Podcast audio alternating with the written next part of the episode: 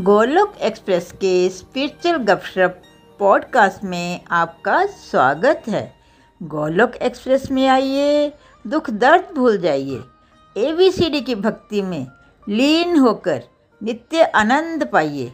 हरी हरी बोल। हरी हरी बोल एवरीवन हरी हरी बोल। Welcome to this Golok Express weekend satsang और जो लोग पॉडकास्ट में सुन रहे हैं, उनका भी बहुत बहुत स्वागत है। ओम नमो भगवते वासुदेवाय, ओम नमो भगवते वासुदेवाय, ओम नमो भगवते वासुदेवाय। श्रीमद भगवत गीता की जय। हरे कृष्ण हरे कृष्ण कृष्ण कृष्ण, हरे हरे।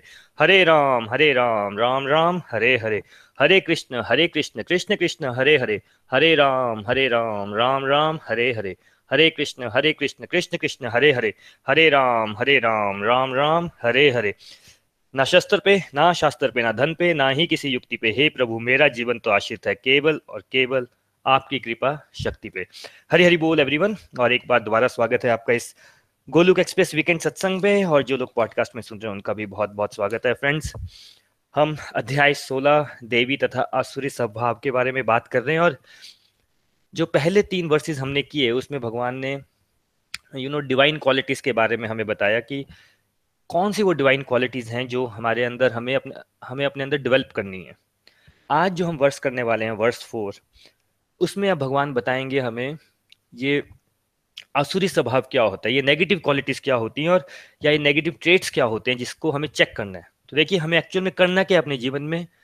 जो ये डिवाइन क्वालिटीज़ होती हैं, दिव्य गुण जो होते हैं, उनको बढ़ाना है। उनको जैसे अभी हमने कंसेप्चुअली क्लियर कर लिया, अब उन पर वर्क करना है कि सो दैट हमारी डिवाइन क्वालिटीज बढ़ सके और हम तीनों गुणों से ऊपर, हम हमेशा बात करते हैं ना कि हमें अपना स्वभाव डिवाइन करना है, भगवान की तरह करना है। एक्चुअल में वो वैसा ही है, पर क्योंकि हमारे अंदर ये नेगेटिव क्वालिटीज भी होती हैं नेगेटिव टेप्स भी होते हैं जिनके बारे में हम आज बात करेंगे, उसकी वजह से वो जो डिवाइन क्वालिटीज होती हैं वो कम हो जाती हैं। देखिए, ऐसा कहा जाता है कि जब सतयुग, जो सतयुग हम बोलते हैं, सतयुग था तो ये जो डिवाइन थे, जैसे ऐसा बोला जाता है गॉड्स एंड डेमंस गॉड्स मतलब जो डिवाइन डेमंस मतलब नेगेटिव लोग या असुर बोल सकते हैं, राक्षस बोलते हैं हम लोग, ये अलग अलग प्लेनेट में रहते थे। उसके बाद त्रेता युग आया। त्रेता युग में क्या हो गया? गॉड्स एंड डेमंस यानी कि पॉजिटिव और नेगेटिव जो थे लोग, वो एक ही प्लेनेट पे आ गए। बट देखिए, त्रेता युग में कौन आए थे? राम भगवान आए थे। अगर आपको रामायण में थोड़ा सा समझे तो अयोध्या, यानी राम भगवान का जो राज्य था, यानी कि वहाँ पे सब डिवाइन लोग रहते थे, लंका था एक ही प्लेनेट बट लंका, यानी कि different place in a planet जहाँ पे ये राक्षस लोग या असुरी लोग रहते थे। ये थी तेता युग की बात। फिर द्वापर युग आया। द्वापर द्वापर युग में क्या बोला जाता है? कि ये जो पॉजिटिव और नेगेटिव लोग होंगे, ये जो डिवाइन और असुरी लोग होंगे, ये एक ही फैमिलीज़ में होंगे। और देखिए त्रेता युग द्वापर युग में कौन आए थे? कृष्ण भगवान। अर्जुन और दुर्योधन, इनकी फैमिलीज़ क्या थी? एक ही फैमिली के थे ना ये? एक ही वंशज के थे। बट एक, देखिए, दुर्योधन की तरह था और एक अर्जुन और पांडवों की तरह थे। थे वो एक ही वंश के। तो ये द्वापर युग में था। हम किस युग में रहते हैं? हम कलयुग की स्टार्टिंग में और कलयुग में भगवान ने, कलयुग में क्या बताया बताया है भगवान ने? कि जो डिवाइन क्वालिटीज होंगी और ये ये असुरी स्वभाव होगा, ये एक ही व्यक्ति के अंदर होगा। पॉइंट ये है कि हमारे अंदर कौन सा जो गुण है, वो भारी है। अगर हम, देखिए, अब हमें ऐसा नहीं होगा कि भाई हमें कोई प्लेस पता होगी कि हाँ यहाँ पे नेगेटिव लोग रहते हैं, इस कंट्री में नेगेटिव लोग रहते हैं, इस कंट्री में पॉजिटिव लोग रहते हैं। ऐसा नहीं होगा अब। ये त्रेता युग तक हो गया, फिर फैमिलीज़ में भी हो गया। अब क्या होता है, एक ही व्यक्ति के अंदर होते हैं। और अगर आप समाज में भी देखते हैं, कई लोग डिवाइन भी होते हैं, बड़े अच्छे अच्छे काम भी कर रहे होते हैं यू नो चैरिटी के इतने अच्छे अच्छे काम कर रहे होते हैं। साथ में ही ऐसे भी लोग होते हैं जो, जितने भी हम लोग यू नो नेगेटिव चीज़ें देखते हैं सोसाइटी में। वो क्या है? कौन लोग हैं? उनके क्या अलग से सिंग लगे हैं? दिखने में तो हमारी तरह ही है बट वो राक्षस कहाँ बैठे हैं? वो हमारे अंदर ही तो बैठे हैं। तो अभी तक के पहले तीन वर्सेज में भगवान ने हमें almost you know twenty five twenty six qualities के बारे में बताया, जो कि पॉजिटिव क्वालिटीज होती है, जिन्हें हमें डेवलप करना है। बड़ी सारी पॉजिटिव क्वालिटीज बताई। वर्ष फोर में भगवान अब हमें नेगेटिव क्वालिटीज के बारे में बताएँगे। और देखिए, ये सिर्फ़ छः हैं। ऐसा क्यों है कि भाई पॉजिटिव क्वालिटीज बड़ी ज़्यादा और जो नेगेटिव है वो एकदम छे पहला पॉइंट तो ये है कि भाई नेगेटिव क्वालिटी क्या होती है जो पॉजिटिव के ऑपोजिट दान करना एक अच्छी क्वालिटी है कंजूसी करना, किसी को कुछ नहीं देना, सब कुछ अपना ही समझना, वो ऑब्वियसली नेगेटिव क्वालिटी है। तो सब एक तो उसकी ऑपोजिट होगी। प्लस जो छह हम बात करेंगे, जिसको भगवान ने बोला है कि ये छह जो है, ये तुम्हें अपने ध्यान में रखनी है कि ये छह पे बिल्कुल वर्क करना है। इन छह जो ट्रेड्स हैं नेगेटिव ट्रेड्स इनको बिल्कुल तुम्हें चेक रखना है। ये तुम्हें स्पिरिचुअल प्रोग्रेस नहीं होने देंगे, ये तुम्हें नीचे से जैसे होता है ना जैसे ग्रेविटेशनल फोर्स होती है, तुम्हें खींचते रहेंगे नीचे। इनसे तुम्हें, इनके ऊपर वर्कआउट करना है, इनको तुम्हें कट करना है सो दैट तुम डिवाइन की तरफ़ जा सको। तो चलिए वर्स नंबर फोर से स्टार्ट करते हैं। वर्स नंबर फोर है, हे पार्थ पुत्र दम्भ, दर्प, अभिमान, क्रोध, कठोर, कठोरता तथा अज्ञान, ये असुरी स्वभाव वालों के गुण हैं।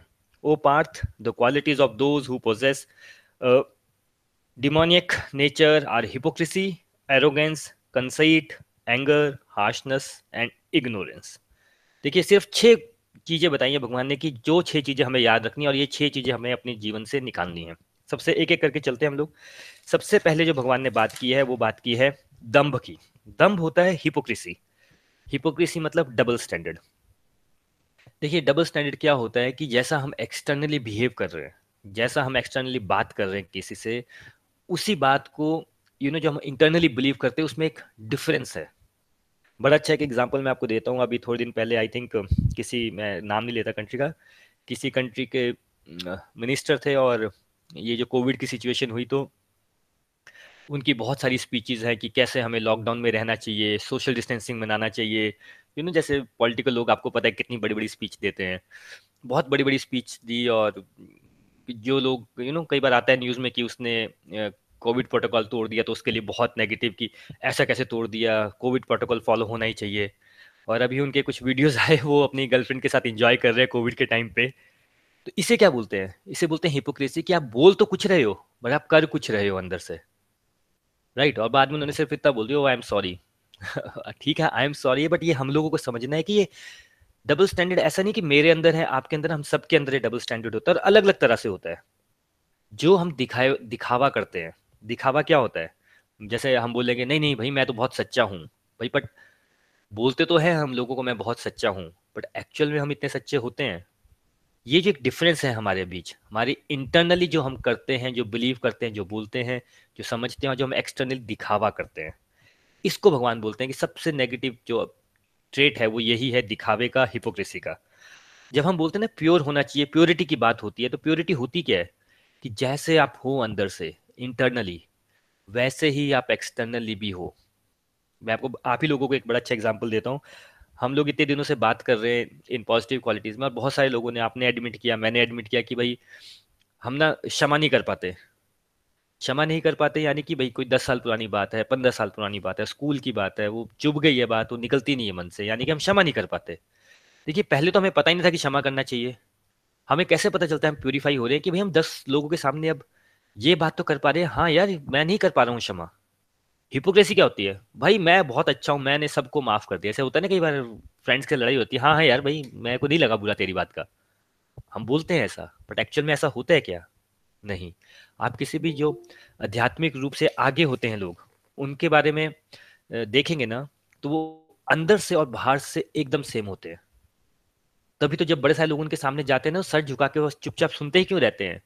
क्योंकि भाई उनको पता ही ये जो बात कर रहे हैं, ये एक्चुअल में वही बात कर रहे हैं जो इनके मन में होती है। कितनी बार आपके साथ हुआ होगा ऐसा कि यू नो आपके फ्रेंड हुए होंगे आपने फ्रेंड को फ़ोन किया कि भाई आप अपने फ्रेंड्स को फ़ोन करते हैं कि यू you नो know, हम जैसे हम प्रॉमिस करते हैं हाँ भी तू आजा मेरे पास यार मैं तेरी हेल्प कर दूँगा। भाई जब भी तेरे को ज़रूरत हो मैं तेरी यू you नो know, उस टाइम पे पक्का हेल्प करूँगा। और जब आपको ज़रूरत होती है तो भाई साहब नहीं कर पाते वो बहाना मार देते हैं। और बड़े सारे बहाने मारते हैं। ये क्या हो गया? ये अगेन डबल स्टैंडर्ड हो गया। और ये हम सब करते हैं। हम सब ये दिखावा तो करते हैं अपने फ्रेंड्स को भाई हम बड़े अच्छे पर जहाँ पे फैक्टर आएगा ना कि हमने बोला कुछ होगा और हम उस टाइम पे हमें कुछ नुकसान होने वाली बात होगी या हम नहीं कर पाएँगे तो हम उसी टाइम पे ये भी नहीं बोलेंगे, नहीं या मैं नहीं कर पा रहा हूँ। हम क्या करेंगे? हम बहाना मार देंगे। राइट तो भगवान ये बोल रहे हैं कि सबसे पहले अगर आपको अपनी स्पिरिचुअल आध्यात्मिक प्रगति करनी है, अपनी नेगेटिव ट्रेड्स चेक करने हैं तो ये चेक करो कि आपके अंदर दिखावा कितना है, आप कितने हिपोक्रिट हो। जो आप बात कर रहे हो एक्चुअल में आप वैसे हो कि सिर्फ़ कुछ दिखाने के लिए, कुछ पॉइंट प्रूव करने के लिए ही बात कर रहे हो। और मैं अपनी ही बात करता हूँ, कितने सारे लोगों को हम फ्रेंड्स को जैसे यू नो प्रॉमिस करते हैं हाँ हाँ भाई, तू बोल, मैं सुन रहा हूँ तेरी बात। सुन ही नहीं रहे होते बात उसकी, समझ ही नहीं रहे होते बात उसकी। किसी को टाइम देते हैं, भूल जाते हैं। भगवान को टाइम देते हैं, भगवान के साथ भूल जाते हैं। और ऐसा नहीं है, देखिए, ये जो ट्रेट है, जैसा मैंने अभी स्टार्टिंग में बताया कि हम सबके अंदर है, ऐसा कोई भी यहाँ पे नहीं है जो परफेक्ट है। हम भाई अर्थ में या संसार में अगर परफेक्ट होते तो हम संसार में आते ही क्यों? हम आए इसलिए क्योंकि हमारे अंदर ये अवगुण है। होगा क्या कि हमारे अंदर परसेंटेज में किसी में ज़्यादा दिखावा होगा, किसी में कम होगा, किसी में क्षमा का गुण पॉजिटिव क्वालिटीज भी ऐसी होंगी। किसी में हो सकता है कि क्षमा का गुण बहुत ज़्यादा हो, लेकिन क्रोध करना जो नेगेटिव है वो और भी ज़्यादा हो। किसी में क्रोध कम हो, लेकिन उसमें लालच बहुत ज़्यादा हो। तो परसेंटेज में ऊपर नीचे होगा बट सेंस ये है कि हम सब के अंदर परसेंटेज में कहीं ना कहीं ये सब नेगेटिव है और पहले हमें पहचानना है कि हाँ यार, हम डबल स्टैंडर्ड करते हैं कि नहीं करते। हमारे बच्चे को यू you नो know, उससे बेचारे से थोड़ी सी भी उसको चोट लग जाए तो हमें लगता है दिल पे लगती है बात कि अरे यार क्या लग गया? डिटॉल भी लगा दो पट्टी भी लगा दो पता नहीं क्या हो गया डॉक्टर को भी बुला लो। आपकी मेड का बच्चा होगा उसी टाइम पे उसकी उंगली भी कट जाएगी तो आप बोलेंगे हाँ हाँ ठीक है ठीक है कोई बात नहीं। यू नो हमारे डबल स्टैंडर्ड रहते हैं। अपने साथ कुछ हो तो बड़ा ही बहुत ही बड़ा इशू किसी दूसरे के साथ हो तो बिल्कुल भाई कुछ फ़र्क ही नहीं पड़ा। ऑफ़िस में कैसा होता है? बॉस लोग क्या करते हैं? भाई ये सबने इंडिया में तो फेस किया ही होता है। बॉस का जो फेवरेट होता है, उसका फेवरेटिज्म करता है वो। क्या करता है फेवरेटिज्म वो? अच्छा ये मेरा फेवरेट है, और कुछ भी रीजन हो सकता है फेवरेट का, उसकी फैमिली का व्यक्ति हो सकता है, उसके साथ उसकी बनती होगी, दोनों रात को ड्रिंक्स में जाते होंगे, उसका वो यू नो सामान उठा लेता होगा, कुछ पेमेंट कर देता होगा, सब होता है। तो बॉस के कुछ फेवरेट होते हैं। अब होता क्या है, आप अपना बेस्ट वर्क भी दे दिया अपने बॉस को तो बॉस क्या बोलेगा? नहीं नहीं नहीं नहीं, वो मीटिंग में भी जाके बोलेगा, नहीं नहीं, वो दूसरे ने अच्छा किया है। What is that that is hypocrisy जो एक्चुअल में फैक्ट है उसको नहीं बोलना, लेकिन डबल स्टैंडर्ड दिखाते रहना हर जगह। और होता कैसा है ना, जब हमारे पास पावर होती है पावर का मीनिंग क्या होता है? कि आप उस पोजीशन पे हो जहाँ पे आप वो डिसीज़न ले सकते हो। जैसे, जब हमारी सैलरी जो ना ऑफ़िस से आपको दो दिन, तीन दिन आपको इमरजेंसी लीव लेनी पड़ी और आपकी सैलरी कट गई। मेरा जो पुराना ऑफ़िस था, उसमें कैसा होता था कि आप नाइन ओ क्लॉक आना है अगर आपने नाइन फिफ्टीन तक स्वैप नहीं किया तो आपका हाफ़ डे कट जाता था। बड़ा ही गुस्सा करते थे लोग, अरे यार, पंद्रह मिनट के लिए लोग यू नो हाफ़ डे की सैलरी काट लेते हैं ये लोग। वहीं अगर हमारी मेड हमसे हाफ़ डे की छुट्टी मांगती है तो हम कैसी शक्ल बना लेते हैं? अरे छुट्टी? अरे अरे जैसे मतलब न्यूक्लियर बॉम्ब हमारे घर में फट गया है। भाई उसको भी तो इमरजेंसी हो सकती है ना। तो ये जो हिपोक्रेसी है हमारी डबल स्टैंडर्ड है कि हमारे लिए कुछ भी होगा हमें बड़ा दुख होगा दूसरों के साथ होगा तो हम यू you नो know, हमें फ़र्क ही नहीं पड़ता है। तो सबसे पहला ये अवगुण है जो हमें अपने जीवन से निकालना है।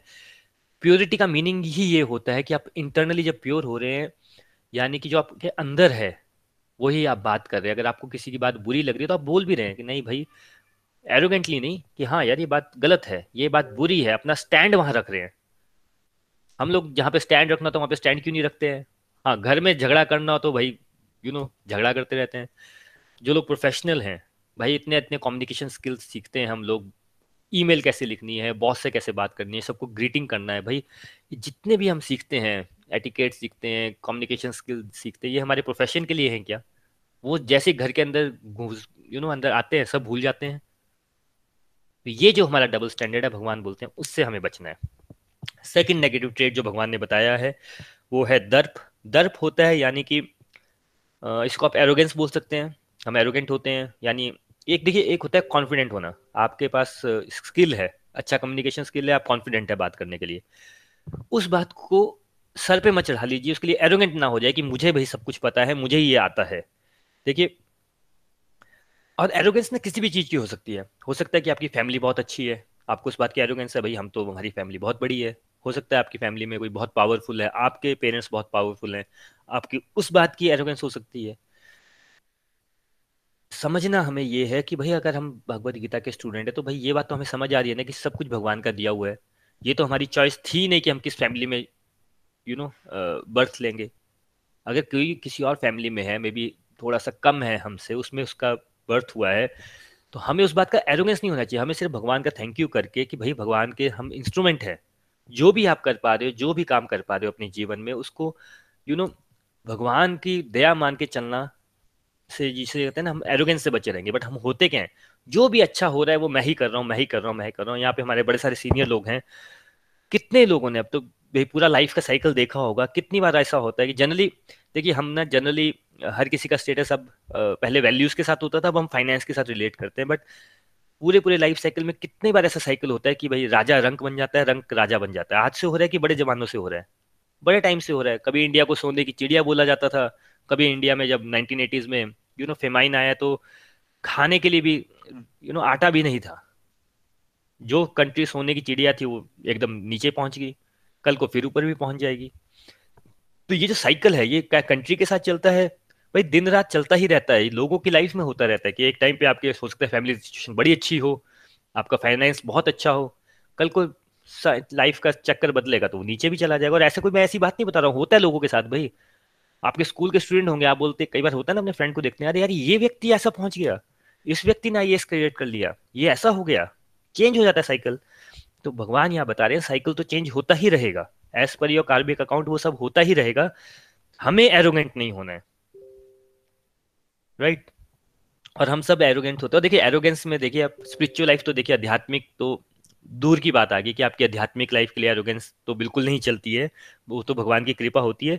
आपकी एक इंडिविजुअल लाइफ है, एक आपकी पर्सनल लाइफ भी है ना फैमिली लाइफ भी है। अगर आप एरोगेंट है तो भाई आपके रिलेशन अच्छे हो ही नहीं सकते। देखिए एक जो व्यक्ति मर जाता है, ठीक है? एक जो व्यक्ति एरोगेंट होता है, घमंडी होता है, और एक जो व्यक्ति मूर्ख होता है, तीन टाइप के व्यक्ति। एक जो मर गया है एक टाइम पे, दूसरा जो घमंडी है और जो एक मूर्ख है इडियट है। तीनों में क्या कॉमन है? जब व्यक्ति मर जाता है ना तो उसको छोड़ के सबको पता चल जाता है कि हाँ यार, ये व्यक्ति मर गया है। वैसे ही जो व्यक्ति एरोगेंट होता है या घमंडी होता है ना, उसको छोड़ के ना सबको पता होता है। कि भैया ये व्यक्ति घमंडी है। और जो मूर्ख होता है ना, सबको छोड़ मतलब उसको छोड़ के सबको पता होता है ये व्यक्ति मूर्ख है। आपको क्या, आपके साइक आपका जो भी सर्कल है, आपकी फैमिली में है रिलेशन में, आप कम से कम सौ लोगों को तो जानते होंगे ऑफ़िस में होगा यू नो बड़े सारे लोगों को जानते हैं। क्या आपको आइडिया नहीं होता उनकी नेचर का अच्छा यार ये बंदा बहुत घमंडी है, यार ये बहुत इंटेलिजेंट है, या भाई ये सच में मूर्ख है। उस व्यक्ति को नहीं पता होता बट आपको पता होता है राइट वैसे ही आपके बारे में भी सबको पता होता है। तो जो दूसरी भगवान ने बैड ट्रेट बताया है, जिससे हमें बिल्कुल बिल्कुल अवॉइड करना चाहिए, वो एरोगेंस सब कुछ भगवान की कृपा माननी चाहिए। देखिए, मैं आपको लाइफ की साइकिल का एग्ज़ाम्पल दे रहा हूँ। ऐसा नहीं कि मेरे साथ होगा, आपके साथ होगा, सबके साथ होता है। देखिए, हम स्टीव जॉब्स का यू नो बहुत बार पढ़ते हैं, बहुत बार उसकी नाम लिया जाता है भाई, जो अगर आप स्मार्टफ़ोन में सत्संग सुन रहे हैं तो भाई वो भी स्टीव जॉब्स की देन है। जब फ़र्स्ट टाइम स्टीव जॉब्स ने एप्पल बनाई फ़र्स्ट टाइम कंप्यूटर लॉन्च किया तो सब जगह भाई Steve Jobs Steve Jobs Steve Jobs Apple Apple Apple ये एटीज की बात है एटी थ्री एटी फोर की बात है। सब जगह एप्पल एप्पल एप्पल एप्पल हो गया। स्टीव जॉब्स इतना घमंडी हो गया था कि भाई उसके जैसा कोई भी नहीं है। ओपन वो स्टेटमेंट्स देता था प्रेस में देता था यू you नो know, उसके आर्टिकल्स आते थे कि भाई जैसे कि स्टीव जॉब्स को दुनिया में सब कुछ मालूम है कंप्यूटर्स के बारे में और किसी को मालूम ही नहीं है। तीन चार साल के अंदर क्या हुआ? उसने एक व्यक्ति को हायर किया अपनी कंपनी का सीईओ बनने के लिए। स्टीव जॉब्स ने खुद हायर किया कि हाँ यार, ये व्यक्ति बेस्ट है, ये अब एप्पल को नेक्स्ट लेवल पे लेके जाएगा। और एक दो साल के अंदर क्या हो गया? भाई, जिस व्यक्ति को स्टीव जॉब्स ने खुद हायर किया था, उसी ने स्टीव जॉब्स को बाहर निकाल दिया। उसी कंपनी से। भाई, देखिए, दो साल में उसकी लाइफ कैसे चेंज होगी? एक व्यक्ति जिसने कंपनी फॉर्म की है, जिसको बोला गया कि भाई, ये वर्ल्ड का बेस्ट है, ये है, वो है, उसको उसी कंपनी से निकाल दिया। बोला, इसको तो कुछ आता नहीं है। कैसे दो साल में लाइफ साइकिल चेंज हो गया। और वहाँ से 89 की बात है ये, वहाँ से वापिस उसको खड़े होने में 10-12 साल लग गए। पर तो 10-12 साल में किया क्या? यही तो किया जो उसने, जो हम बोलते हैं ना सेल्फ स्टडी इंट्रोस्पेक्शन ये गड़बड़ कहाँ होगी एंड ही रियलाइज़ कि हो सकता है बहुत एरोगेंट हो गया था। बहुत घमंडी हो गया था कि मुझे ही सब कुछ पता है। मुझे यही नहीं पता चला कि जिस व्यक्ति को मैंने हायर किया, उसने मुझे निकाल दिया। ये तो हो गया दुनियादारी का एग्ज़ाम्पल क्या स्पिरिचुअल जब हम अपने शास्त्र पढ़ते हैं, उसमें ऐसे एग्ज़ाम्पल नहीं आते। बड़े सारे एग्ज़ाम्पल आते हैं। हिरण्य कशपू के साथ क्या हुआ था? भाई उसको अब उसने ब्रह्मा जी से, देखिए एक तो पहली बात, जितने भी राक्षस होते हैं, इनको पावर कहाँ से मिलती है? लेते तो भगवान से ही है पावर सारी। भगवान को चलाने की कोशिश करते ब्रह्मा जी ऐसा कर दीजिए, मैं दिन में ना मरूं, रात में ना मरूं, बिल्कुल स्मार्टली दिमाग लगा के अपना उसने पूरा यू नो वरदान मांग लिया। अब वरदान मांग लिया, फिर क्या हो गया? अब उसको लग गया पता कि हाँ यार पावर आ गई है मेरे पास। मेरे को तो कोई मार नहीं सकता। तो फिर क्या हुआ? फिर उसको घमंडी हो गया एरोगेंट हो गया। उसने सारे बोला, सब मंदिर तोड़ दो, सिर्फ़ मेरी मूर्तियाँ होनी चाहिए, मेरी फ़ोटो लगा दो हर जगह, कि मैं ही भगवान हूँ। क्योंकि उसको पता है भाई कि कोई उसका कुछ कर ही नहीं सकता। जैसे स्टीव जॉब्स को लगता था ना कि मैं ही हूँ भाई, कोई मेरे से ज़्यादा जानता ही नहीं है। स्टीव जॉब्स ने जिसको हायर किया, उसने स्टीव जॉब्स को निकाल दिया। हिरण्यू कशपू के भाई अपने बेटे ने, उसका अपना ही बेटा उसके ही घर में हरिनाम हरिनाम करने लग पड़ा। और बाकी की स्टोरी सबको पता है। तो मैं ये बताना चाह रहा हूँ कि जब हम एरोगेंट होते हैं देखिए, कुछ पावर आती है, हम एरोगेंट होते हैं बट एरोगेंसी में क्या होता है कि हमें पता ही नहीं चलता भाई, आपके ज़मीन के नीचे से पाँव के नीचे से ज़मीन निकल जाएगी, पता भी नहीं चलेगा। सबके साथ होता है ऐसा। तो भगवान बोल रहे हैं कि भाई, आध्यात्मिक प्रोग्रेस के लिए ये बात को अंडरस्टैंड करना बहुत ज़रूरी है कि भाई, आप कहीं घमंडी तो नहीं हो रहे किसी भी चीज़ का घमंड हो सकता है। आपकी कोई क्वालिटी है, आपकी फैमिली है, आपके पास पैसा बहुत है, आपके पास पावर बहुत है, आप अच्छी जॉब करते हैं, कुछ भी हो सकता है, आपको किसी भी बात का घमंड हो सकता है, उससे बचिए। सब भगवान की कृपा मान के चलिए। चलिए थर्ड भगवान ने बोला है क्रोध, गुस्सा, इस पे तो हम बड़ी ज़्यादा चर्चा कर चुके हैं, मैं ज़्यादा टाइम नहीं लूँगा। देखिए सिंपल सी बात है, गुस्सा जो है नरक का द्वार है, ये सबको सुना होता है। गुस्सा जो है ना, ये आपकी आध्यात्मिक प्रगति होना नहीं देगा, कि गुस्से का मीनिंग क्या होता है? गुस्से का मीनिंग क्या होता है कि भैया आपने अपना दिमाग चलाना, बुद्धि बंद कर दी है। राइट आप किसी को भी नाप्श ना बोल, फिर जितने भी नेगेटिव ट्रेट है, गुस्से वाले बंदे में आ जाते हैं। देखिए, जो व्यक्ति इंटेलिजेंट होता है ना, वो हमेशा चिंतन करता है। जो बंदा, अब देखिए, आप इसको इस ढंग से भी देख सकते हैं कि अगर आप अब वर्ल्डली लाइफ में जाते हैं, इतने सारे लोगों से डील करते हैं तो आपको कैसे पता चलेगा कि यार ये व्यक्ति अच्छा है कि बुरा है? आप बिज़नेस में भी डील करते हैं, आप ऑफ़िस में भी डील करते हैं तो हर बंदा चाहता है कि अच्छे व्यक्ति से डील करे। तो आप देखते हैं उसको थोड़ा सा हाँ यार, उसकी क्वालिटीज़ कैसी है पॉजिटिव कैसी है नेगेटिव कैसी ये जो हम छः क्वालिटीज़ पढ़ रहे हैं, इनको आप गांठ बाँध लीजिए कि किसी में भी ये छः गुण है तो उसको अवॉइड कर लीजिए। क्योंकि भाई गुस्से वाला आदमी कुछ भी करेगा और आपको बोलेगा अरे मेरे को तो गुस्सा आ गया था। नॉट इट्स योर प्रॉब्लम मेरे पास तो गुस्सा है। बहाने तो बड़े सारे ना हमारे पास।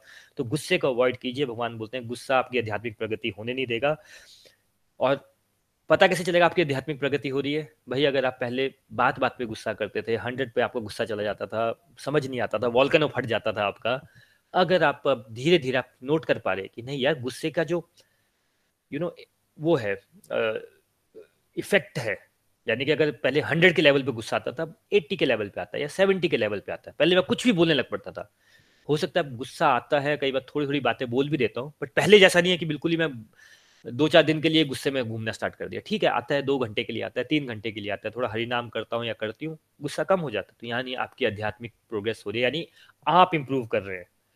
और थोड़ा सा अगर आपको धीरे धीरे देखिए, आज और कल में नहीं होगा डिफरेंस। आप छः महीने, एक साल देखिए, उसके बाद हर छः महीने में में भी अपने आप को असेस कीजिए ना कि यार मैं पहले ऐसा गुस्सा करता था। पहले मुझे कोई एक लाइन बोलता था तो मुझे गुस्सा आ जाता था। अब भाई कोई बोलता है तो मेरे मन में आता है कि चलो यार, ये भी भगवान का बच्चा है, माफ़ कर दो। भगवान संसद में सुना है कि भाई माफ़ कर देना चाहिए, चलो माफ़ कर दो, कुछ फ़र्क नहीं पड़ता। थोड़ा सा आप यू नो लेट गो करने वाले नेचर होता जा रहा है आपका। गुस्से वाले आदमी का क्या प्रॉब्लम होता है? लेट गो नहीं कर पाता, छोड़ नहीं पाता। उसको समझ ही नहीं होती कि उसने पकड़ क्या लिया है। जब आध्यात्मिक प्रोग्रेस होती है, आप चिंतन करते हो तो आप लेट गो कर देते हो। सब भगवान के बच्चे हैं, सबको माफ़ कर दो। और उसी में आपको वो जो हैप्पीनेस मिलती है, वो जो सेटिस्फेक्शन मिलती है माफ़ करने में, वो आपके अंदर आना स्टार्ट हो जाती है। तो आपको पॉइंट ही नहीं लगता, पता नहीं क्यों गुस्सा करे जा रहे हैं। और धीरे धीरे आप ना दूसरों को भी समझाना स्टार्ट कर दोगे। क्यों गुस्सा कर रहा है? कुछ नहीं मिलता भाई। और आपको ये भी नहीं समझ आएगा, समझ तो आएगा आपको कि हाँ यार, ये क्यों गुस्सा कर रहा है? इससे कंट्रोल नहीं है सेंसेस का। बट आप फिर अपने आप को असेस करोगे और बोलोगे हाँ यार, सही है, गुस्सा अंदर का ही द्वार होता है, गुस्से को आप अवॉइड कीजिए। ये थर्ड नेगेटिव ट्रेड भगवान ने बताया, जिससे हमें बचना है। चौथा, कठोरता हार्शनेस हमारी बातचीत हम सबको पता है, बहुत कड़वी होती है, हमने कल भी इसके बारे में बहुत बात की। देखिए, सिर्फ़ हमारी जो हार्शनेस है ना, वो हमारी बातचीत से नहीं है, हमारी वाणी में हार्शनेस नहीं है। जो हमारे थॉट्स है ना, जो हम दूसरे का थॉट्स सोचते हैं, वो भी बहुत हार्श होते हैं। या किसी ने हमें अच्छी न्यूज़ सुनाते हैं, उसको तो दिखावा तो करते नहीं नहीं, भाई, बड़ा अच्छा लगा, बड़ा अच्छा आपने घर ले लिया वेरी गुड वेरी बड़ी खुशी हुई। ये तो दिखावा तो कर ही देते हैं, साथ में जो फ़ोन कट होता है तो हमारे मन में क्या आ जाता है? एक हार्शनेस आती है उस व्यक्ति के थॉट्स के लिए। अरे यार, ऐसा किया, वैसा किया, उसका ही बुरा हो जाए भगवान, उसके साथ बड़ा वो कर दिया यू नो तो इस बात को समझना जो हार्शनेस है ना, वो हमारे को वाणी से तो बचानी ही बचानी है, अपने थॉट्स में भी चेक करना है कि हमारे थॉट कहीं यू नो हार्श तो नहीं है, हम दूसरों के लिए यू नो थोड़ा ऐसे थॉट्स नहीं रखते कि भाई अगर उनको पता चले तो उनको हर्ट हो जाए, उनको बुरा लगे तो वो हार्शनेस जो है भगवान बोलते हैं, वो फोर्थ नेगेटिव ट्रेट है जिससे बचना आपकी वाणी भी स्मूथ होनी चाहिए, आपकी वाणी में मिठास होनी चाहिए, आपके थॉट्स में भी मिठास होनी चाहिए। ठीक है? चलिए, ये तो हो गया फोर्थ फिफ्थ जो भगवान ने बताई है नेगेटिव ट्रेट वो होता है कॉन्सीट बोलते हैं। कॉन्सीट मतलब इसको अभिमान भी बोलते हैं और इसको ना एक एक ईगोसेंट्रिक लाइफ यानी कि एक, हम सबका ना एक प्रॉब्लम रहता है, ये हम अगेन हम सबका ही रहता है कि हमारा जो पर्सपेक्टिव होता है चीज़ें देखने का, हमें लगता है कि हमारा ही पर्सपेक्टिव ठीक है। और हमारा आधा दिन तो आधा दिन की, आधी लाइफ तो इसी बात में निकल जाती है कि कोई मुझे समझता क्यों नहीं है? भाई, किसी को क्या पड़ी आपको समझने की? पहला तो एक पॉइंट ये है। और दूसरा, भाई, अपने हाथ को देखिए, पाँच उंगलियाँ बराबर हैं क्या? नहीं, पाँच उंगलियाँ डिफरेंट हैं। भाई आप फ्रूट्स खाते हो? सारे फ्रूट सेम होते हैं। सारे फ्रूट अलग है भाई। अपनी फैमिली में देख लीजिए, आपकी फैमिली में दो, चार, छह लोग जितने भी है, सबकी खाने की चॉइस ही है, सब एक ही खाना खाते हैं। नहीं भाई, सबको डिफरेंट खाना पसंद है। किसी को भिंडी खाना पसंद है, किसी को बैंगन खाना पसंद है। बैंगन में भी किसी को यू नो पूरे पूरे बैंगन पसंद है, किसी को बैंगन का भरता पसंद है। भाई, सबकी चॉइसेस अलग है फ्लावर्स अलग है। हर जगह देखिए वैरायटी ही वैरायटी है। ये तो ब्यूटी है। तो जो परस्पेक्टिव होता है परस्पेक्टिव जो आपका किसी चीज़ को देखने का नज़रिया होता है भाई, वो सबका डिफरेंट है। तो इस बात को नहीं हम समझ पाते तो इसको कॉन्सीट बोलते हैं कि ये भी एक बहुत नेगेटिव ट्रेट है कि दूसरे के परस्पेक्टिव को समझना ही नहीं। पहले तो समझना नहीं। दूसरा, ये मान के चलना कि मेरा ही परस्पेक्टिव ठीक है। ये सबसे बड़ी गड़बड़ है। आपको क्या लगता है कि भाई, धर्म के नाम पे इतना लड़ाई झगड़ा क्यों होता है? यही प्रॉब्लम है। और इसी को आध्यात्मिक प्रोग्रेस नहीं कर सकते। क्यों? मैं इस धर्म को मानता हूँ तो भाई, यानी कि मेरा ही धर्म ठीक है, बाकी सब खराब। ऐसा नहीं है भाई, कोई भी पढ़ लीजिए, शास्त्र सब में तो एक ही लिखा है, भाई, सब नदियाँ समुद्र की तरफ़ जाती हैं, इसमें क्या झगड़ा है? नहीं नहीं नहीं नहीं, हम और ऊपर जाएँगे, हम और थोड़ा सा ना नेगेटिव हो जाएँगे, हम क्या करेंगे, भगवानों में झगड़ा कर लेते हैं, मेरे भगवान अच्छे, तेरे भगवान खराब। भाई, क्या कर रहे हैं हम लोग? और ये करके किसको लग रहा है यहाँ पे जो भी है कि आध्यात्मिक प्रगति हो सकती है? तो भगवान बोल रहे हैं, जो ईगो सेंट्रिक लाइफ है हमारी, की ईगो मतलब जो मैं सोच रहा हूँ, जो मुझे पसंद है, जो मेरी थिंकिंग है, वो ही सबसे सही है। ठीक है, अभी पहले हमने कभी सत्संग सुनते थे, मैं अपनी बात बताता हूँ। मेरी मम्मा ने जब फ़र्स्ट टाइम मुझे बताया कि सत्संग कर रहे हैं तो क्या किया मैंने? मैंने उनको बहुत सपोर्ट किया कि उनका मज़ाक उड़ाया। उनका मज़ाक उड़ाया, क्या सत्संग करेंगे? क्या फ़ोन पे भगवत गीता पढ़ेंगे? मज़ाक उड़ाता था मैंने।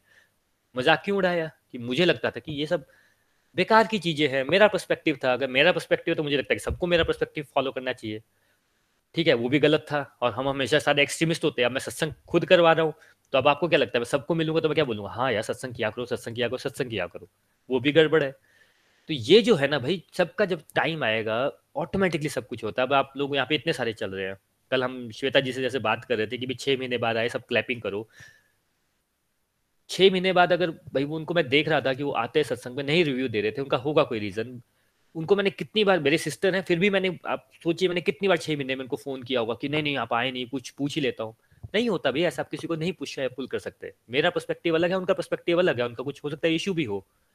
हाँ एक बार मैंने उनको ज़रूर मैसेज किया था, मुझे लग रहा था कि इनका कभी रिव्यू नहीं आता, होते तो हैं सत्संग में। कम से कम 200 ढाई लोग हमारे साथ जुड़े पिछले एक साल में, चले गए। किसको मैंने फ़ोन करके बोला या तुम आए नहीं। मेरे अपने फ्रेंड्स आए, दो चार बार सुना, निकल गए सारे के सारे। ये बोल के चले गए कि रोज करवाए कर देखिए, वही दिखावे वाली बात आ गई ना, कि तू रोज करवाए कर, हम तो आएँगे नहीं। कहने का पॉइंट मेरा ये है कि हमें क्या लगता है कि जो मैं कर रहा हूँ, वही सही है। भाई, इससे बचिए। इतना समझिए कि हाँ यार, दूसरे बंदे का भी तो पर्सपेक्टिव हो सकता है, उसकी भी तो डिफरेंट चॉइस हो सकती है। और ज़रूरी नहीं है कि मेरी चॉइस ही ठीक हो। भाई, मेरे को अगर मारुति की कार पसंद है तो किसी को टाटा की कार पसंद होगी। इसमें इतना मेरा लाइफ का पर्पज ये नहीं है कि मैं उसकी चॉइस और अपनी चॉइस के बीच में झगड़ा करता रहूँ। हमारा पर्पज है कि हम भगवान से कनेक्शन बनाए। ये बात हमें समझनी है। आधे से ज़्यादा झगड़े अगर चाहे फैमिली में होते हैं, चाहे बिज़नेस में होते हैं, चाहे धर्म के लिए होते हैं, वो किसके लिए हो रहे हैं? पर्सपेक्टिव हमें लगता है कि जो मेरा पर्सपेक्टिव है, वही दुनिया में सही है, बाकी दुनिया भर का पर्सपेक्टिव गलत है। और दूसरा हमारा प्रॉब्लम जो दुखी रहते हैं कि लोग मुझे समझते नहीं, लोग मुझे समझते नहीं। भाई, पर आपको अपने आप को लोगों को समझाना क्यों है? इस बात का भी तो समझिए ना। आप अपने काम पे फोकस कीजिए, आप क्यों चाहते हैं कि सब आपको समझते रहें? और आपको समझ लिया तो क्या हो जाएगा? कुछ हो जाएगा दुनिया में, कुछ फ़र्क पड़ता है दुनिया को। मैं कितनी बार बताता हूँ कि भाई, खत्म, भाई अगर हम खत्म हो जाए अभी तो भी दुनिया चलती रहेगी। भाई हज़ारों लोग आए, इतने इंपॉर्टेंट इंपॉर्टेंट लोग आए। करोड़ों लोग उनको फॉलो करते थे, भगवान मानते थे, चले गए भाई, खत्म हो जाता है सब कुछ। तो इतना इंपॉर्टेंट नहीं है। इंपॉर्टेंट क्या है इस बात को समझना कि भाई हमारे को भगवान से कनेक्शन बनाना है। तो भगवान बोलते हैं, इसको छोड़िए। फैक्ट्स जो आपके सामने है, उसके अकॉर्डिंग अपना परस्पेक्टिव बनाइए राइट परस्पेक्टिव बनाइए और उसके अकॉर्डिंग काम कीजिए। मैं आपको ऑफ़िस वाला एग्ज़ाम्पल दे रहा था, वही एग्ज़ाम्पल दोबारा आ जाता है फेवरेटिज्म का। बॉस को लगता है कि हाँ यार, ये एम्प्लॉय मेरा काम भी कर देता है, इसको फ़ोन करो, ये यू नो गाड़ी लेके भी आ जाता है, कई बार छोड़ने भी चल पड़ता है। अब मुझे क्या करना पड़ेगा? रिटर्न में इसको फेवर करना पड़ेगा। फेवर कैसे होता है? वही छुट्टी लेने मांगने जाएगा, बॉस बोलेगा, दो दिन या तो तीन दिन छुट्टी ले ले, कोई बात नहीं। मैं दूसरा एम्प्लॉय जाएगा, सर, एक दिन छुट्टी चाहिए। तो ऐसी शक्ल बनाएगा जैसे पता नहीं उसका यू नो सोने का हार मांग लिया, भाई उसका बोला कि अपनी किडनी निकाल के दे दो। और भाई मैं फिर बोल रहा हूँ इंडिया में तो बहुत होता है छुट्टी मांगने जाइए बॉस से। सच में ऐसा लगता है कि बॉस की किडनी निकाल ली हमने। बट ऐसा है क्या? ये फेवरेटिज्म कहाँ से आ जाता है? यही ईगोसेंट्रिक लाइफ हमारी। जो मैं कर रहा हूँ, जो मेरे को लग रहा है ठीक है, इसमें मत पड़िए फेवरेटिज्म में मत जाइए। जो फैक्ट है। फैक्ट मतलब जो आपके सामने फैक्ट्स एंड फिगर्स रखे गए कि भाई ये हुआ इस केस में, उसके अकॉर्डिंग आप फिर काम कीजिए। और हम ये करते नहीं है फैमिली में करते हैं। अच्छा यार, ये तो मेरा भाई है, और ये तो पड़ोसी का लड़का है। हो सकता है कि मेरे भाई से भी गलती होगी हो बट फेवरेट किसको करना है मुझे? मेरे भाई को फेवरेट करना है भाई। करण से क्या गलती हुई थी? मैं बार बार नहीं समझाऊँगा करण से एक ही गलती हुई थी, भाई सब कुछ था उसके अंदर।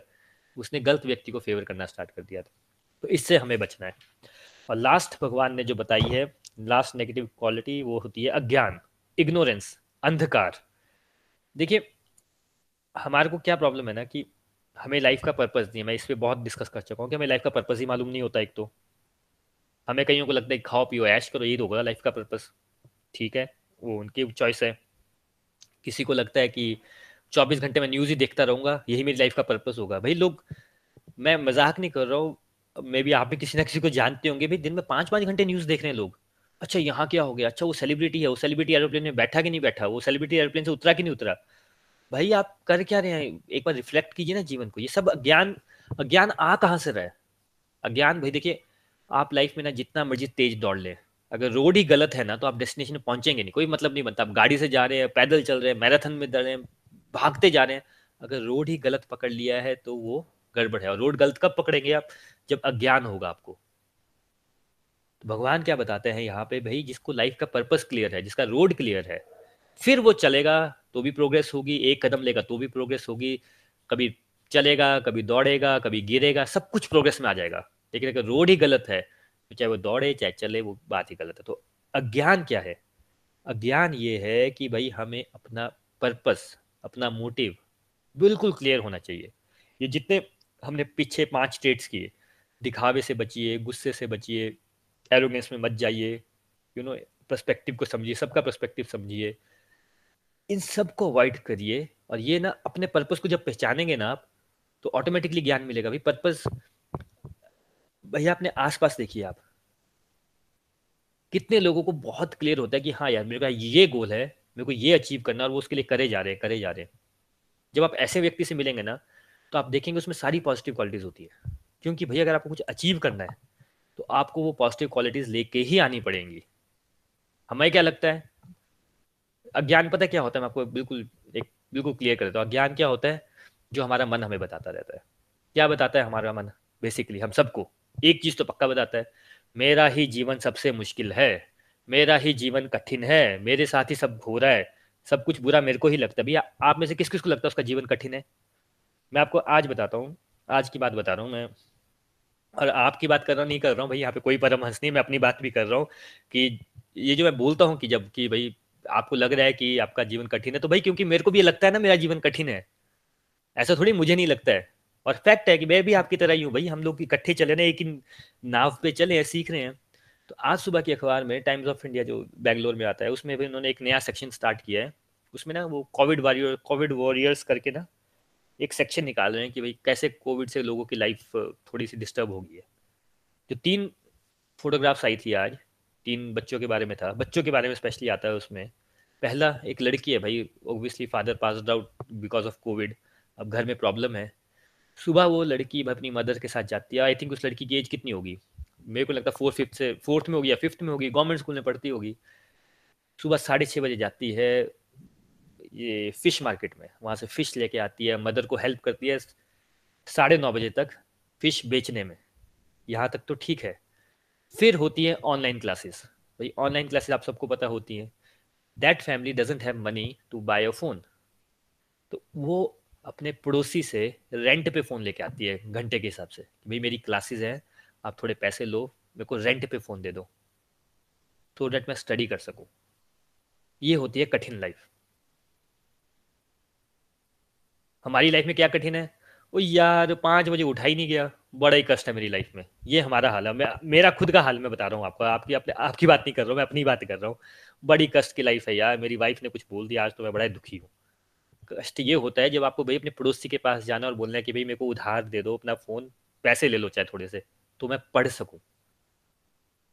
और सेकंड किसकी बुक सेकंड लड़का है भाई, उसका भी ऑब्वियसली कोविड में फादर पास आउट भाई, बिल्कुल पैसे नहीं घर का खर्चा उसको चलाना है। वो पूरा दिन पहले यू नो जो आप, जब आप लोग भी गाड़ी में ट्रेवल करते होंगे तो बुक्स बेचते हैं बच्चे।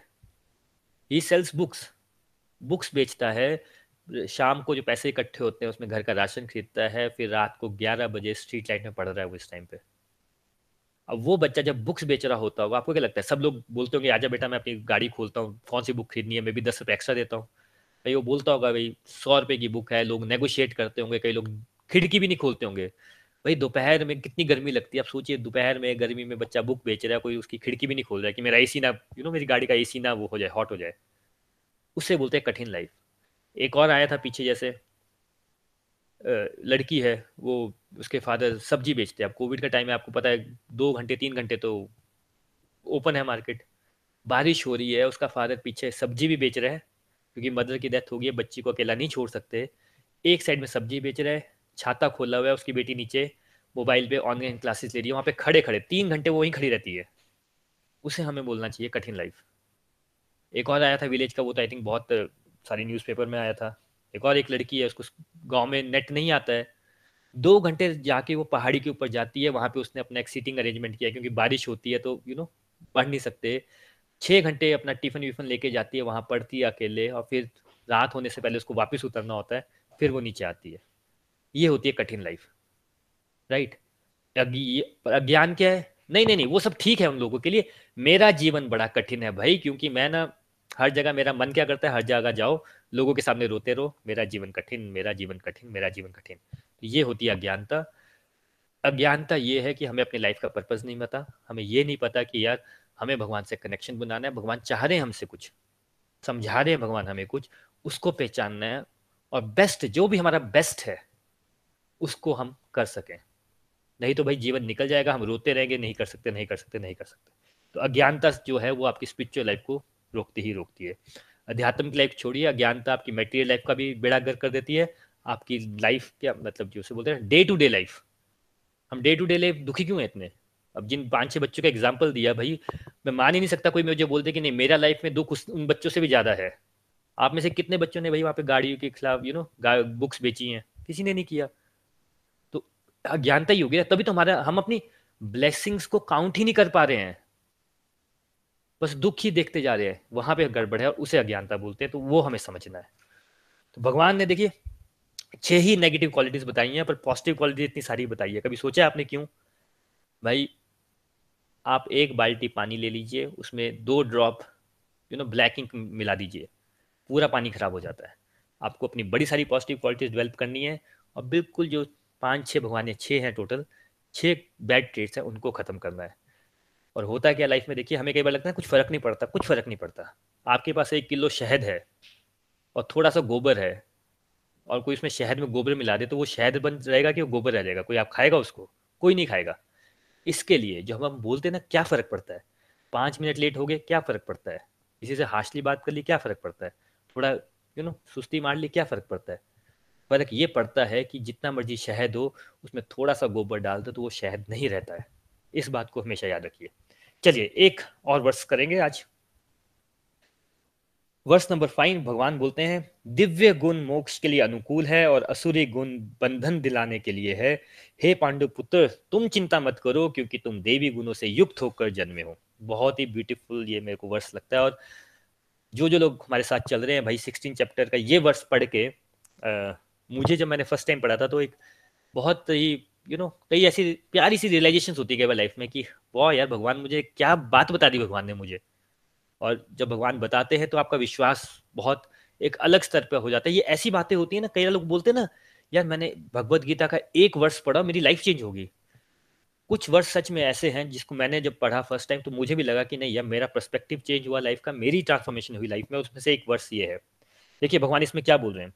कि जितने मैंने तुम्हें दिव्य गुण बताए, जितने हमने ट्वेंटी सिक्स वो दिव्य गुण किए, ये तुम्हें मोक्ष देते हैं, मोक्ष देते हैं, मुक्ति देते हैं। देखिए फाइनल मुक्ति क्या है? मरना हम सबने है नो यू नो उस पर कोई दो राय है नहीं। काम क्या करना है हमें? हमें ऐसे काम करने हैं कि भगवान प्रसन्न हो, भाई जब भगवान के साथ जाएँ तो भगवान बोलने की, चलो I am very proud of you जब हम होता है ना, हम स्कूल से आते हैं, अच्छे रिपोर्ट कार्ड लेके आते हैं तो पेरेंट्स बोलते हैं कई बार, यार we are very proud of you हमें भी खुशी होती है राइट right? तो अल्टीमेट पर्पस हमारा फाइनल मुक्ति वही होती है कि जब हमारा भगवान से कनेक्शन बन जाए, जब हम भगवत धाम की हमें टिकट मिल जाए। ये तो हो गया, भगवान बोलते दिव्य गुण का पहला, कि ये मोक्ष के अनुकूल है। भाई, ये तो चलो बड़ी बात की बात होगी बट ये भैया आपका एवरीडे लाइफ जो है, जो आज की लाइफ है, जो अभी आप लाइफ जी रहे हैं, उसमें ये नेगेटिविटी को दूर कर देगा। भाई, कौन सा व्यक्ति है जो बोलता है, नहीं या मैं हमेशा दुखी रहना चाहता हूँ। मैं चाहता हूँ कि मैं नेगेटिव ही रहूँ। मैं चाहता हूँ ना कि बस मैं पूरा दिन सोया रहूँ, कुछ ना करूँ। लोग बोलने की कैसा व्यक्ति है? कोई नहीं चाहता। जब ये पॉजिटिव गुण अपने अंदर लेके आएँगे, या हम्बलनेस लेके आएँगे आप कथनी और करने के फ़र्क को घटाएँगे आप अपना टाइम मैनेजमेंट करेंगे, सच बोलेंगे तो भाई आपकी लाइफ इंप्रूव होनी ही होनी है। मैंने आपको छह बच्चों का एग्ज़ाम्पल दिया। देखिए, आप में से किसको लगता है कि वो छह बच्चे सक्सेसफुल नहीं होंगे? हो सकता है आज वो यू नो स्ट्रीट में वो बुक्स बेच रहे हैं बट भाई उनको सक्सेसफुल होना ही होना है। उनकी ऑलरेडी वो ट्रेनिंग चल ही रही है। जिसने इतनी हार्डशिप देख ली यार, उसको छोटा मोटा क्या फ़र्क पड़ेगा? Right right? तो भाई, हर व्यक्ति चाहता है कि वो पॉजिटिव हो, एक अच्छी लाइफ जीते, उसके रिलेशन उसके अपने रिलेशन भाई सबके साथ होते हैं। आपके पेरेंट्स के साथ, आपके सिबलिंग्स के साथ, आपके पड़ोसियों के साथ, आपके बच्चों के साथ बहुत स्ट्रांग हो।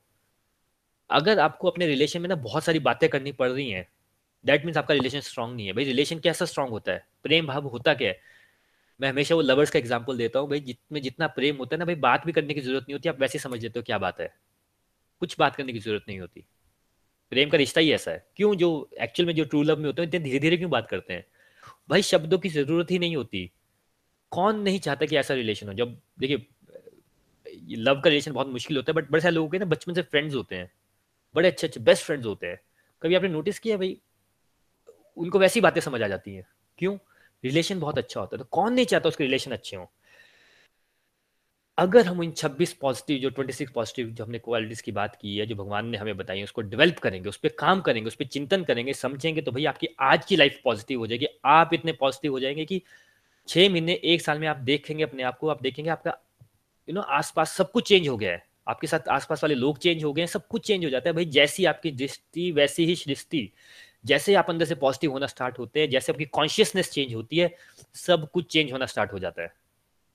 मैं आपको कल एक व्यक्ति का जो नाम बता रहा था भैया, अगर मैंने उनका ईमेल ओबियसली शेयर नहीं किया है, आप पढ़िए ना ना मैं उनको जानता हूँ, ना वो मेरे को जानते हैं, सिर्फ़ नाम मुझे पता है बट जो उन्होंने ईमेल लिखा है he written very big email to us कि कैसे भाई लास्ट सिक्स मंथ में भाई वो बिल्कुल होपलेस हो गए थे और कहाँ आज उनकी लाइफ ट्रांसफॉर्म हो गई है। बट ये हुआ कैसे उनके साथ? मैं उनके घर पे गया, आप उनके घर पे गए आप तो मुझे अपना रिव्यू दे रहे हैं। देखिए भगवान की ना हम लीलाएँ पढ़ते हैं कि भगवान गोपियों के साथ डांस करते थे भाई राइट उसका मीनिंग क्या होता है? उसका मीनिंग ये होता है कि भाई भगवान जब बात करते ना सबके साथ इकट्ठे होते थे भगवान। सबको लगता था भगवान मेरे साथ ही है। दुनिया में भाई आप इतने सारे आपका फेवरेट कोई स्टार होगा किसी का यू you नो know, नाम मैं किसी भी का भी नहीं लेता कोई ना कोई स्टार होगा। शाहरुख खान का लेता हूँ मेरा बहुत फेवरेट था। अब भाई शाहरुख खान का फेवरेट डायलॉग है डी डी एल जे में जिसमें बोलता है भाई पलट पलट पलट। भाई, बड़े लोग उसको ना थिएटर में देखते थे वाओ। पर किसको लगता है कि शाहरुख खान उसके लिए बोल रहा है? इतने बड़े बड़े नेता लोग भाषण देते हैं भाई, बड़ा मज़ा भी आता है सुनने का बट तभी आपको लगा कि वो आपसे पर्सनली बात कर रहा है। भगवान की बातें जब आप सुनते हैं तो किस किस को लगता है कि हाँ यार, भगवान तो लग रहा है मुझे ही डायरेक्टली बोल रहे हैं। वो जो लीला का सिंबॉलिक मीनिंग ये होता है कि जब आप भगवान के साथ बात करना स्टार्ट करेंगे ना, भगवान आपको स्पेशल फील करवाते हैं डायरेक्टली आप ही से बात कर रहे होते हैं। तो भगवान बोल रहे हैं अब इस टाइम पे कि अपनी दिव्य पॉजिटिव क्वालिटीज को लाओ ऑटोमेटिक तुम्हारी आज की लाइफ सुधर जाएगी, तुम पॉजिटिव हो जाओगे तो भाई आप किसी को क्या दे सकते हो? जो आपके पास होगा वही दोगे ना। आप दुखी हो तो आप दूसरों को दुखी दोगे। आप नेगेटिव तो नेगेटिविटी फैलाओगे। आप पॉजिटिव हो, आप खुशी हो।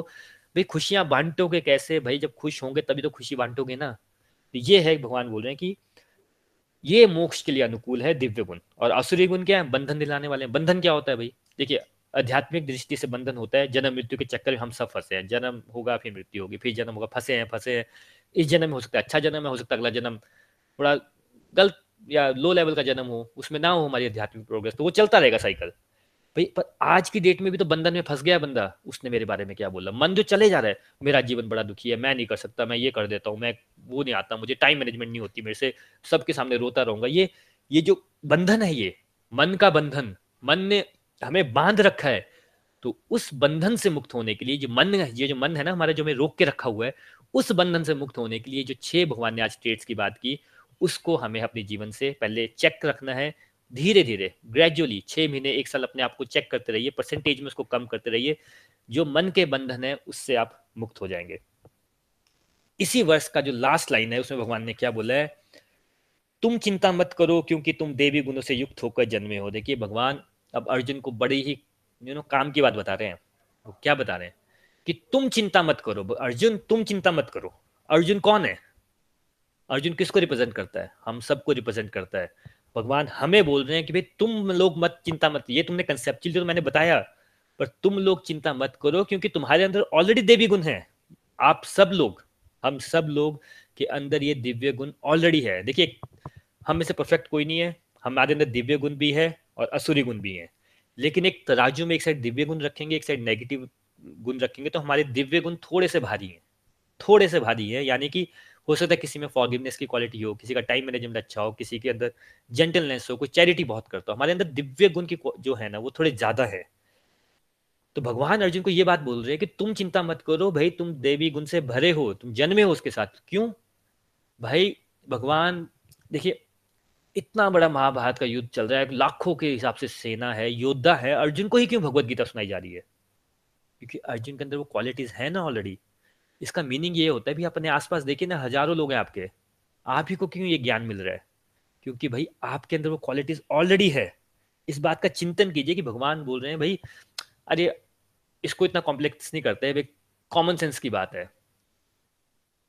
एक घंटा भगवत गीता सुनना आपको लगता है आसान काम है? भाई, बहुत मुश्किल काम है, नहीं कर पाते लोग।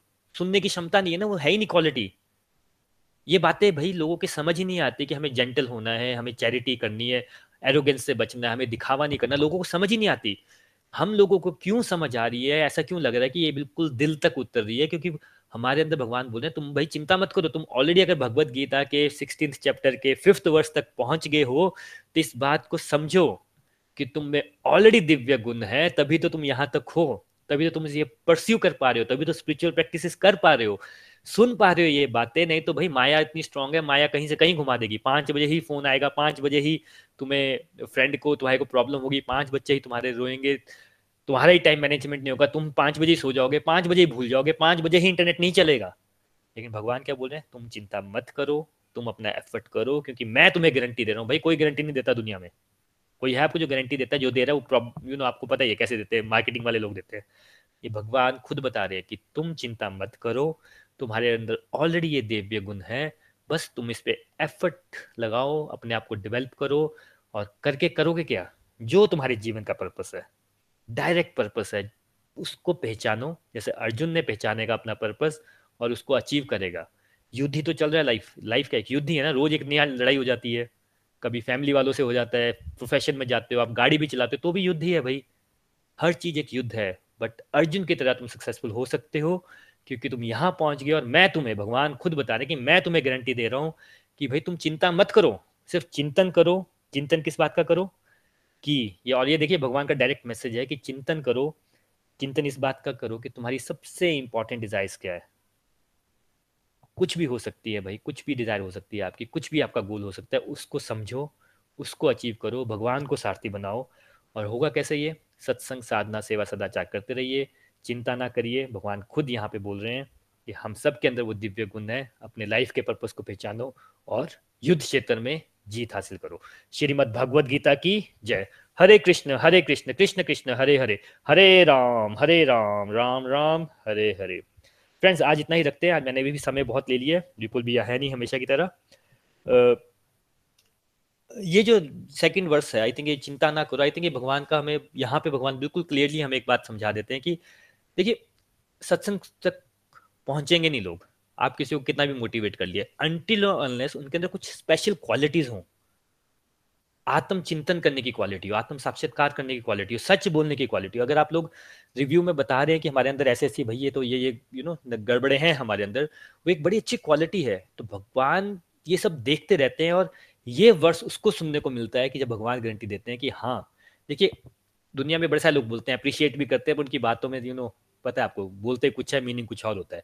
यहाँ भगवान की बातों में ऐसा नहीं होता। अगर आप ये बात वर्ष सुन रहे हैं इस टाइम पे तो हमें इस बात को गांठ मान लेना कि भगवान ने हमें डायरेक्टली बोला है कि हम सब के अंदर ये दिव्य गुण है। थैंक यू सो मच चलिए, अब हम चलते हैं सत्संग के सेकेंड पार्ट में जो कि है आपके रिव्यूज़ रिफ्लेक्शन और जो भी अपनी बात शेयर करना चाहे, वो अपनी बात रख सकता है। और मुझे लग रहा है कि आज मधु जी ने सबसे पहले हाथ किया हरी हरी बोल मधु जी हरी हरी बोल। हरी बोल एवरीवन हरी बोल, वरुण जी, मैं पूजा बात कर रही हूँ। हमेशा की तरह आज, हमेशा की तरह आपका सत्संग आज भी बहुत अच्छा था। मेरी जो आज की लर्निंग्स हैं, वो ये है कि हमें घमंडी नहीं बनना है। हमें हमारे अपने गुस्से पे कंट्रोल करना है। हमें हमारी स्पिरिचुअल प्रैक्टिसेस इंक्रीज़ करनी है और जो हम हार्श वर्ड्स यूज़ करते हैं, हमें उस पर कंट्रोल करना है। हरी हरी बोल। हरी हरी बोल Pooja ji thank you so much सबसे पहले तो अगेन थैंक यू सबसे पहले रिव्यू देने के लिए और बिल्कुल हमें बस, देखिए, पहले हमें कंसेप्चुअली पता नहीं होता, अब हमें लग गया है पता है तो अब हमें सिर्फ़ वर्क करना है कि हम इन चीज़ों को थोड़ा धीरे धीरे ग्रेजुअली अपनी लाइफ से निकाल सकें। Thank you so much Pooja ji चलिए, स्वर्ण जी के पास चलते हैं। हरी हरी बोल, स्वर्ण जी। हरी हरी बोल बरुण जी। आज का सत्संग एज यूजल बहुत ही अच्छा था और बहुत कुछ आज हमें अपने बारे में एनालिसिस करने के लिए पता लगा है। तो आपने बताया कि देवी गुण और आश्री गुण जो है दोनों हमारे अंदर ही होते हैं। तो आज हमें आज आपने हमारे अंदर होने वाली आश्री गुणों के बारे में बताया है। जैसे कि आपने बताया दर दम, अभिमान, क्रोध, कठोरता और ज्ञान वगैरह। ये सब आश्री गुण है, जिनको हमने अपने जीवन से निकालना है और प्योर होने के लिए हमें इन क्वालिटीज को अपने अंदर से, हमें इन जिस गलत क्वालिटीज को अंदर से हमें बाहर करना है। जैसे हमें आडम्बर नहीं करना है, हमें जो है अंदर बाहर, हमें प्योर होने के लिए हमारा अंदर का अंदर का व्यवहार और बाहर का व्यवहार अंदरूनी सोच, बाहर की सोच शुद्ध होनी चाहिए। एरोगेंस को छोड़ना हमने। एरोगेंस मीन्स कि अपने आप को बड़ा सर्वज्ञानी और सब शक्तिमान समझना। वो हमें छोड़ना है, क्योंकि जो कुछ हमें मिला है सब भगवान का दिया हुआ है, और जो काम हम कर रहे हैं, वो अपने बल से कभी नहीं कर रहे हैं, वो सिर्फ़ भगवान के बल से कर रहे हैं। तो हमें अपना एरोगेंस छोड़ना है। ये सोचना है, ठीक हो गया तो प्रभु कृपा, और गलत हुआ तो हरी इच्छा। तो गुस्सा नर का द्वारा है ये हमारा पतन करता है, हमारी बुद्धि को कुंठित करता है। हमारे संबंधों को दूसरों के साथ खराब कर देता है, रिश्ते खराब करता है हमारे। अगर हम आध्यात्मिक रास्ते पर चलते हैं तो धीरे धीरे हमारा गुस्सा कम होता है और समय लेकर ये असली गुण हमारा समाप्त भी हो सकता है। तो कठोरता बताइए तो कठोरता हमारी बाणी में भी नहीं और में भी नहीं होनी चाहिए और ना ही हमारे व्यवहार में होनी चाहिए। हमें, हम दूसरों के लिए गलत विचार रखते हैं, उनकी बात को समझते नहीं है कई बार हम धर्म के नाम पर भी डिफरेंसेस क्रिएट करते हैं। इस तरह से हमारी कभी भी आध्यात्मिक प्रोग्रेस नहीं होगी। हमें अपने अंदर से कठोरता का समाप्त करना है, अपने आप को शुद्ध करना है। अपनी बात बताऊँ कि मैं ये कहूँ कि मैं अपने विकारों से अपने आप को पूरी तरह स्वतंत्र कर पाई हूँ, ऐसा नहीं है। अपने विकारों को से छुटकारा मैंने पा लिया ऐसा कुछ भी नहीं है। आज भी मेरे अंदर मेरे विचार जो है इधर उधर घूमते रहते हैं। कई बार गलत ट्रैक पर चलते हैं। तो सत्संग, साधना, सेवा से भगवत गीता का अध्ययन कर, अध्ययन करने से इतना फ़र्क ज़रूर पड़ा है कि जब भी कोई कुविचार मेरे मन में आता है, उसको उसी समय चेक करना आ गया है मुझे। तो मुझे उससे बड़ी शांति मिलती है तो हो सकता है धीरे धीरे मेरे ये विचार आने भी मेरे खत्म हो जाएँ। हमारा लक्ष्य जो है जीवन का है, वो भगवान के साथ संबंध बनाना है, प्रेमा भक्ति करनी है। जब हम ये सब आसुरी शक्तियों में वर्कआउट करेंगे और इनके प्रोस एंड के बारे में सोचेंगे, तभी हमें तभी हमें ज्ञान होगा और हम इनको वर्कआउट कर पाएँगे। और अपने आप को शुद्ध कर पाएँगे। ये सब बातें मुझे सत्संग से पता चल रही हैं। इसके लिए मैं गोकुल गोलोक एक्सप्रेस का, निखिल जी का, लता जी का, वरुण जी का, विपुल जी का, सब अपने मेंटर्स का तहे दिल से धन्यवाद करती हूँ। सबसे ज़्यादा भगवान का धन्यवाद करती हूँ, जिन्होंने मुझे ये सब कुछ समझने का, अपने आप पर, अपने ऊपर वर्कआउट करने का बल दिया है। सच में जितने ही दिव्य गुण आपने बताए हैं और आश्री गुण बताए हैं, उनसे मेरा जीवन का नज़रिया ही बदल दिया है। अपने आप को स्व, हम अपने आप को कभी हम हम अपने आप को स्वयं ही दुखी करते हैं। दुख हमें बाहर से कहीं से नहीं होते, कहीं से दुख नहीं आते हैं दूसरों से दुख नहीं आते हैं। हम अपने अंदर के विचारों से ही दुखी रहते हैं और प्रसन्न रहते हैं। तो हमें चूज़ करना है कि हमने क्या करना है। तो अपने व्यवहार को ठीक करना है, चिंतन करना है, मनन करना है और सब कुछ हमें पॉजिटिव दिखे, तब हमें सब कुछ पॉजिटिव दिखेगा और भगवान की उपस्थिति हम अपने आप में महसूस करेंगे। तो यही मेरी आज की लर्निंग है। हरी हरी बोल हरी हरी बोल। हरी हरी बोल Suman ji thank you so much और देखिए, यहाँ पे कोई परमहंस नहीं है हम सब के अंदर विकार है, आप बता रहे हैं कि जैसे यू नो थॉट्स आते हैं, ऐसा नहीं कि आपके आते, सबके आते। भाई, हमें ये बात समझ, पहले तो देखिए, दुर्योधन से पूछा गया सबसे अच्छे आदमी को ढूंढ के लाओ तो किसको ढूंढ के लाया? वो खुद को ले आया। बोला, मैं ही सबसे अच्छा हूँ, मुझे तो मेरे से अच्छा व्यक्ति को नहीं दिखता। और वही काम जब युधिष्ठर को बोला गया कि सबसे बुरे आदमी को ढूंढो तो वो अपने आप, वो अपने आप को ले आया कि मुझे लगता है कि, उसने कहा कि मेरे से बुरा तो कोई भी नहीं है, मेरे अंदर तो विचार इतने बुरे चलते रहते हैं। ये बात पकड़ लेनी है कि भाई, देखिए, भगवान हमेशा बोलते हैं, मैं तुम्हारी एफर्ट देखता हूँ। हमें ये, अगर कोई चीज़ का कंसेप्चुअल क्लियर नहीं है तो फिर हम करेंगे नहीं। बट अब अगर हमें कंसेप्चुअली क्लियर हो गया कि ये क्वालिटीज़ हमें बढ़ानी है, ये नेगेटिव क्वालिटीज़ हमें कम करनी है, और जब हम किसी से मिलते भी हैं तो हम कई बार सोचते नहीं व्यक्ति को, जैसे हम बच्चों को बोलते हैं भाई अपने फ्रेंड्स का देख के बनाओ। बट क्या देख के बनाओ, वो भी हमें पता नहीं होता।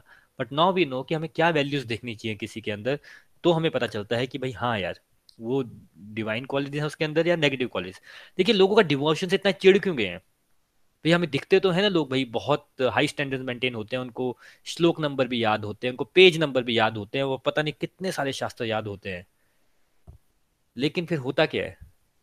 अंदर से जब वो बात करते हैं तो उनके वो डिफरेंस होता है। वो जो जो उनको जो उनका रट्टा लगा हुआ है और जो उनका आचरण होता है उसमें एक बहुत डिफरेंस होता है। और वहाँ से लोग लग, को लगता है कि यार ये फ़ायदा क्या है? वो एक्स भी चोरी कर रहा है वाई भी चोरी कर रहा है डिफरेंस क्या हो गया?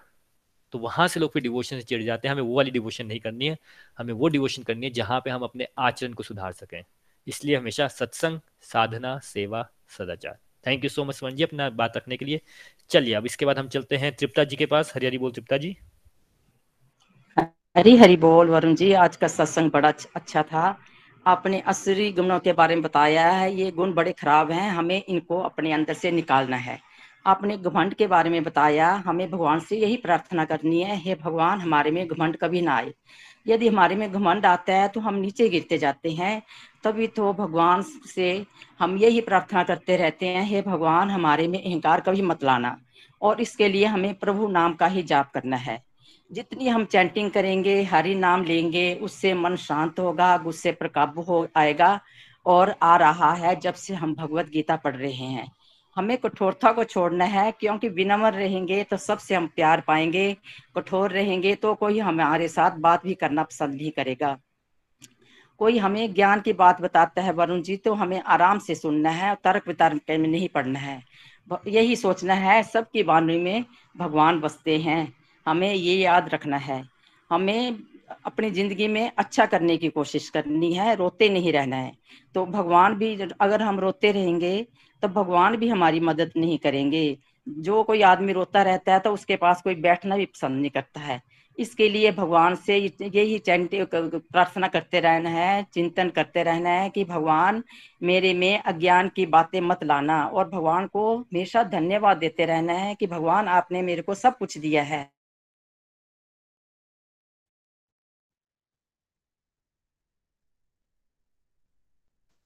हरी बोल तिप्ता जी, आपकी ना आवाज़ कट होगी बट जितना भी आपने बोला आई थिंक बिल्कुल सही है। घमंड भाई, हम सब ऐसे व्यक्तियों को जानते हैं जिनमें बहुत घमंड होता है, किसी में पावर का घमंड होता है, किसी में पैसे का घमंड होता है। और जब उनको मिलते हैं तो क्या बड़ी अच्छी फीलिंग आती है, बड़ी पॉजिटिव फीलिंग आती है कि लगता है कि कैसे लोग हैं। और वही चीज़ हमारे साथ भी होती है, जब हमें कोई चीज़ ऐसी मिल जाती है जो यू नो कई बार हमारे लेवल से ऊपर की होती है तो हमें भी घमंड हो जाता है, फिर हमें भी लगना स्टार्ट हो जाता है। अरे, हम तो ये हैं, हमें तो वो हैं। बट जसवंत जी ने भी बोला, आपने भी बोला जो मिला है सब भगवान की दया है सब भगवान की कृपा इस बात को समझते हुए अपने पर्पज से नहीं हिलना है हमें लाइफ के। Thank you so much Tripta ji अपनी बात रखने के लिए। हरी हरी बोल। चलिए कोई और व्यक्ति अपनी बात रखना चाहता है?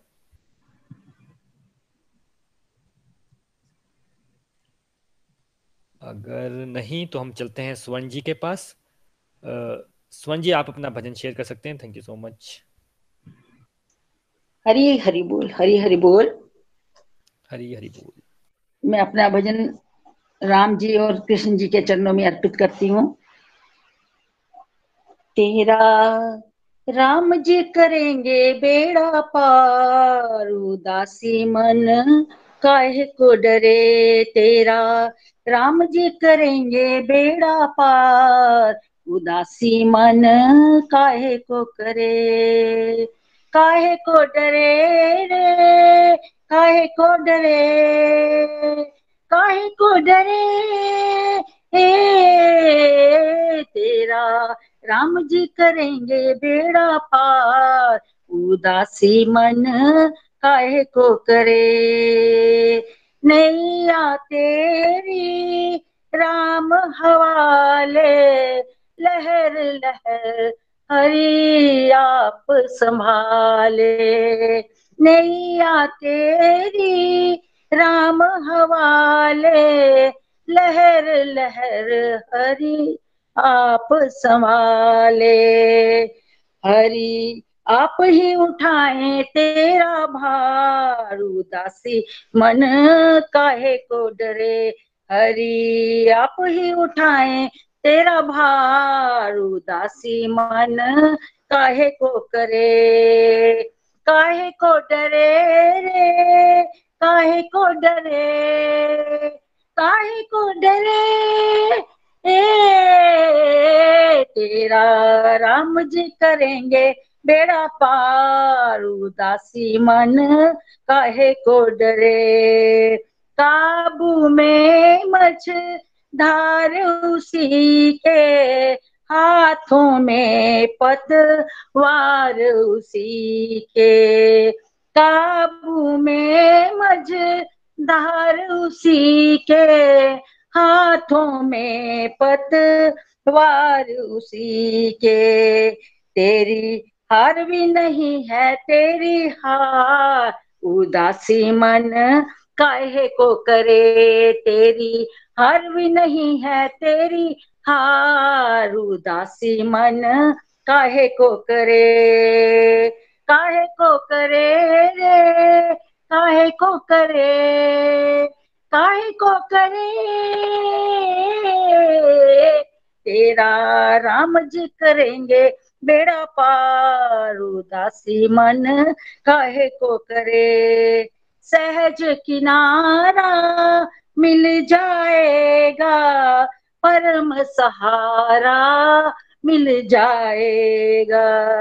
सहज किनारा मिल जाएगा, परम सहारा मिल जाएगा।